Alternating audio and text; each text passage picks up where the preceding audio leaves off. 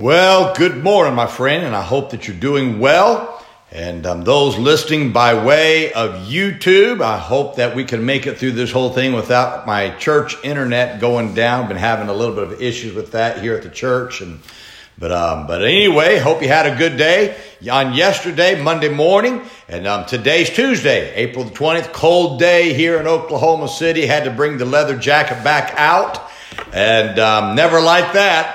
And um, but I hope that you're doing well. And I um, had a great night last night out soul winning. Um, we ran it we just delivering some of our baptismal certificates. Ran across a, a man, a gentleman that's um, just kind of down on his life and didn't know how to get to heaven. Thought his good works could get him there, and he, after talking to him a little bit, he realized that's not what's going to get you to heaven.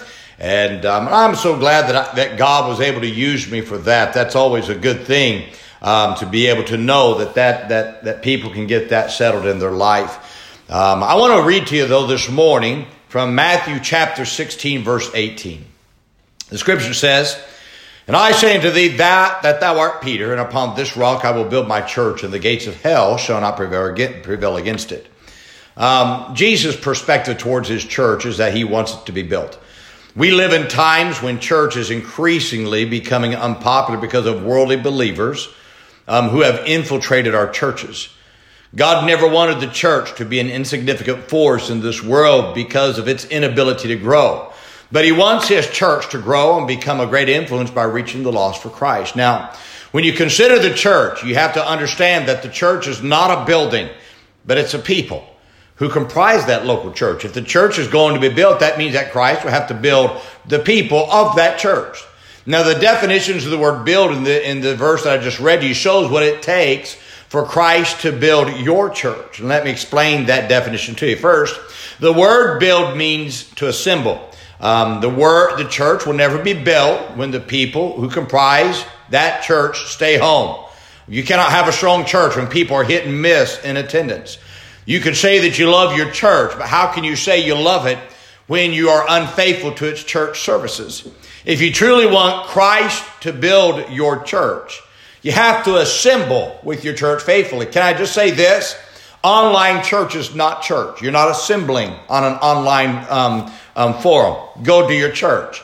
Um, I know there's still churches that, that can't meet inside, but they meet in the parking lot. Go to the parking lot. Stop being lazy and staying home. You're disobeying the word of God. Go to church. Um, that's how you build your church. Second, the word build means to mold or shape. It takes pressure to mold or shape something. In other words, your church cannot grow or be built without the pressures of hard times. The church often grows through the greatest pressures of life. Likewise, the church cannot be built without someone putting pressure on the people to stay busy.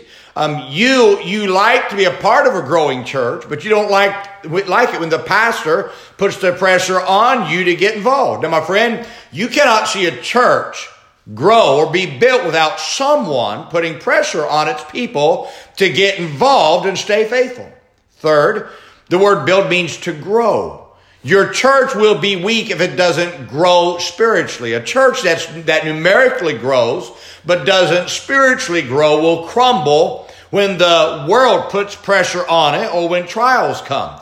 The need for you to spiritually grow cannot be stressed enough for the sake of your church. If there's any reason for you to stay faithful to your daily walk with God and in the Word of God and the Scriptures, it's for the sake of your church being able to be built. That's, that's necessary. Fourth, the word build means to increase. In other words, God wants your church to increase numerically. Desiring a small church numerically is not a Christly mindset. There's nothing now, I want you to listen to me, there's nothing wrong with a small church. But you should never desire for the work of your church to stay small, but you should desire for it to increase numerically.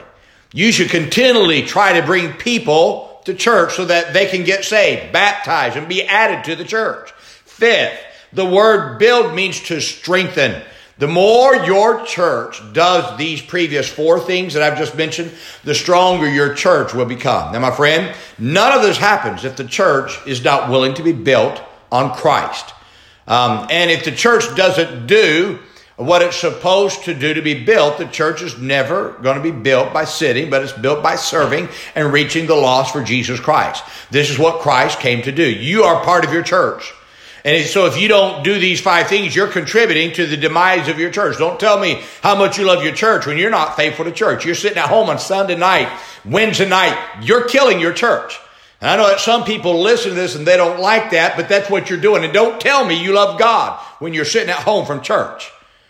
The truth is, you love the world more than you love God. You could care less if church closed down. In fact, it would benefit your schedule. But you're losing your children. You need to be in church. Grow.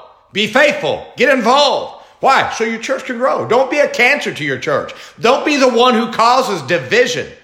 Shut your mouth, get it busy, go serve God, and let's let God worry about the things we disagree with. God's a better, God can work through everybody's life a whole lot better than we can. I'm not the Holy Spirit, neither are you. We cannot do the work in the hearts of people. God can. Why don't you let God do it? Instead of us being God, don't be that cancer. Let your church grow. Let it be built.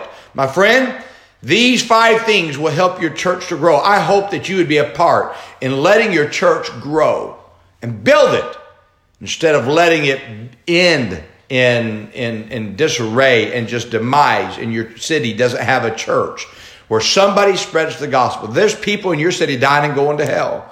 And can I tell you this? The reason why they go to hell is because somebody is not telling them. And if a church is not growing, people will go to hell. I hope you understand that. My friend, I hope this is an encouragement to you and a help to you. Remember today, hey, be good to everybody. Everybody's having a tough time. Have a great day, my friend.